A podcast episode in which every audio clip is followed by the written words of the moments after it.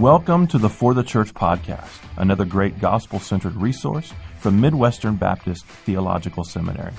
My name is Jared Wilson, and today we're talking about the pervasive problem of consumerism and pragmatism in the American church. I was first trained for and learned ministry in what used to be called the seeker church movement or the seeker sensitive movement.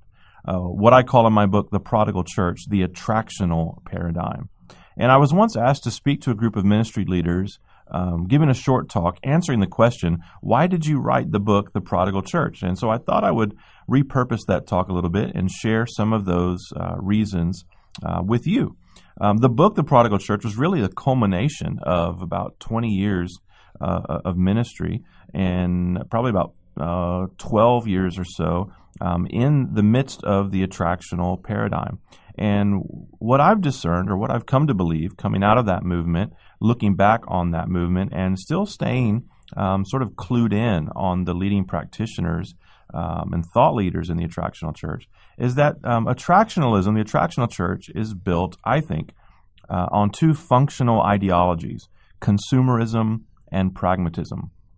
In fact, perhaps the first guru of the attractional church movement, Bill Hybels, used to have a sign outside his church office that read, Who is our customer and what does our customer want? Now, at the time, we thought this was a really uh, stellar and insightful way of approaching uh, targeted church ministry. But today, um, it sort of grieves me that this kind of thinking, as it pertains to church ministry, doesn't strike many more people um, as having anything wrong with it. I think evangelicalism has been greatly hindered by consumerism and pragmatism. And I wrote the book, The Prodigal Church, as a gentle questioning of these ideologies and as a way to offer an alternative. Uh, but if I had to boil down why I wrote the book, I would suggest three primary reasons, which I'll share with you briefly. Uh, the first is this there is more than one way to be legalistic. Um, see, the generation that gave us the seeker service and began the attractional church movement is in large part a reaction to the sort of fundamentalistic, stern, uh, evangelism as hell insurance approach to church ministry. Um, this was characterized largely by thou shalt nots and a focus on biblical prohibitions. Uh, the attractional church crowd noted that this is a really negative view and decided to become more positive. They thought if we became uh, more positive, we'd be more attractive, of course, uh, to outsiders. And so what ensued was really sort of the um, pragmatic approach to preaching. For instance, the seven steps to be a better husband or employee, uh, how to make your marriage work, lots of how to messages that were admittedly built on biblical principles. But what they didn't seem to factor in is that it's not simply the negative law that has no power to change people, but it's also the positive law has no power to change people. The law contains zero power to change anyone. Only the grace of God can do that. So it's not that the law is bad, but simply that it's bad at doing what only the gospel can do. So we ended up with a bunch of churches that thought wearing jeans, serving coffee, giving people seven steps was rejecting legalism, when really it was only giving legalism a makeover. Because don't and do are simply two sides to the same coin. And legalism is what you have when you divorce the human do from the divine done of the gospel. If you win people to biblical principles, but not to the biblical Christ, you simply create religious people with no power. You create um, really well behaved pagans. And for the devil, that's a complete win. Uh, Satan is totally fine with people acting right all the way to hell. Secondly, I wrote the book The Prodigal Church because the pragmatism of the attractional church doesn't actually work. It doesn't actually work. Um, this is the dirty big secret behind attractional programming and ministry. It really doesn't do what the practitioners think it does. All right, hold that provocative thought. Let's pause and take a coffee break and hear from our friends at Midwestern Seminary. And I'll tell you why I don't think it's working when we return. Midwestern College is preparing and equipping the leaders of today and tomorrow. Our students continue to be agents of change both in the United States and around the world. The unique community environment at Midwestern College fosters spiritual, personal, and academic growth as students deepen their understanding of the Word of God and the world He created. With our dual degree option, students can get grounded in the truth while getting ready for the marketplace. Our Accelerate program allows students to pursue both their Bachelor of Arts and their Master of Divinity simultaneously in one intensive five year program. Midwestern College, both residential and online degrees available. Midwestern is the sensible option for preparing and equipping the leaders of today and tomorrow. Find out more at MidwesternCollege.com. Midwestern Seminary's 81 hour Master of Divinity degree prepares you for ministry today and tomorrow. Midwestern Seminary's flagship degree program is our primary track for ministry preparation. Requiring only 81 credit hours, the MDiv program is an efficient option for students, equipping them to serve the church in pastoral ministry. Residential students will be trained in a unique community environment passionately focused on the local church. Online students can earn the full degree without leaving their current ministry context. Come be a part of one of the fastest growing seminaries in North America as we develop a new culture of discipleship devoted to the local church and committed to taking God's unchanging word into a rapidly changing world. Visit mbts.edu slash mdiv today. Okay, we're back. In my last point, I made the daring statement that the attractional church doesn't work. Why would I say such a thing? Well, in 1995, Sally Morgenthaler, one of the earliest proponents of the seeker service approach to church, wrote a book called Worship Evangelism, all about how to turn your worship service into an event for seekers. Uh, it became one of the most uh, influential and impactful books of the movement. And it's from this kind of thinking, from the kind of thinking represented in Morgenthaler's worship evangelism, it's from this kind of thinking that we now have in church advertising a lot of adjectives attached to our music time. Uh, we describe our worship times uh, with words like exciting and dynamic and vibrant and so on as we attempt to sell our worship music to consumers. Twelve years after she wrote the book, however, Morgenthaler had largely disavowed her earlier claims.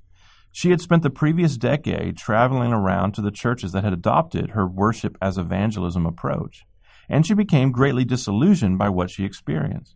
So she began to conduct some research. And what she discovered was that in churches where ministers estimated that unchurched people made up 50% of their congregation, it was actually more like 3%.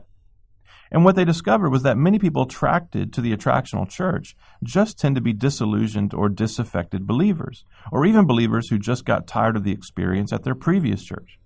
And they learned that the turnover rate in the attractional church is pretty high, with people attending these churches on average about four to seven years before moving on. Statistically, this is proving true across evangelicalism. We have more churches, which is great, but we have fewer professing Christians. Nearly every major statistical survey into American church life is showing that the nation is becoming less and less churched, even as megachurches become bigger and more common. A few years ago, Willow Creek Community Church in South Barrington, Illinois, came out with its Reveal survey. They discovered that their system wasn't working. In fact, they plainly said that it's not working. It was a bold admission, um, but it has had, I think, little to no impact on the attractional movement, which seems to have sort of carried on with its fingers and its ears. Brothers, I want to tell you, it doesn't work. Pragmatism doesn't work. At least it doesn't work on the things where it really counts or what biblically matter. Um, you know, the attractional movement may gather a crowd and entertain them, but it doesn't make fully devoted followers of Christ. I would remind you that what you win people with is what you win them to. In fact, the way a church wins its people shapes its people. Consumeristic values and pragmatic methodology win consumers and pragmatists. If they aren't won by the glory of Christ, however, they aren't won to the glory of Christ. All right, number three. The gospel is the only means of transformation. I wrote the book, The Prodigal Church, because I am totally sold out on the idea that the gospel is the only power for life change. And this is what we want. This is what we want. This is what people want at their hearts. What is at the heart of the attractional church movement is that people would know Jesus. It's a great and sincere uh, motivation, the greatest motivation for the church to reach people with the message of Jesus Christ. This is what resonated with me early on in the movement. I, I wanted my lost friends to know Jesus and to follow him. But when we put the burden of life change on anything other than the gospel, it doesn't work. In 1 Corinthians chapter 15, Paul shows us really the expansive reach and power of the historical message of the gospel. He says, You received this gospel, past tense, which would refer to your conversion experience. But then he says, You're standing, present tense, in this gospel. And then he goes on to say that we are being saved, present future tense, by this gospel. Clearly, the good news of Jesus Christ is not for just one moment in time, but for all of time, and is the power for constant sanctifying change. It is the power, the gospel is the power and the grounds for both justification and sanctification. This means you cannot wear it out. The gospel cannot get old, and the gospel is our only hope. This news is our only hope and our only power.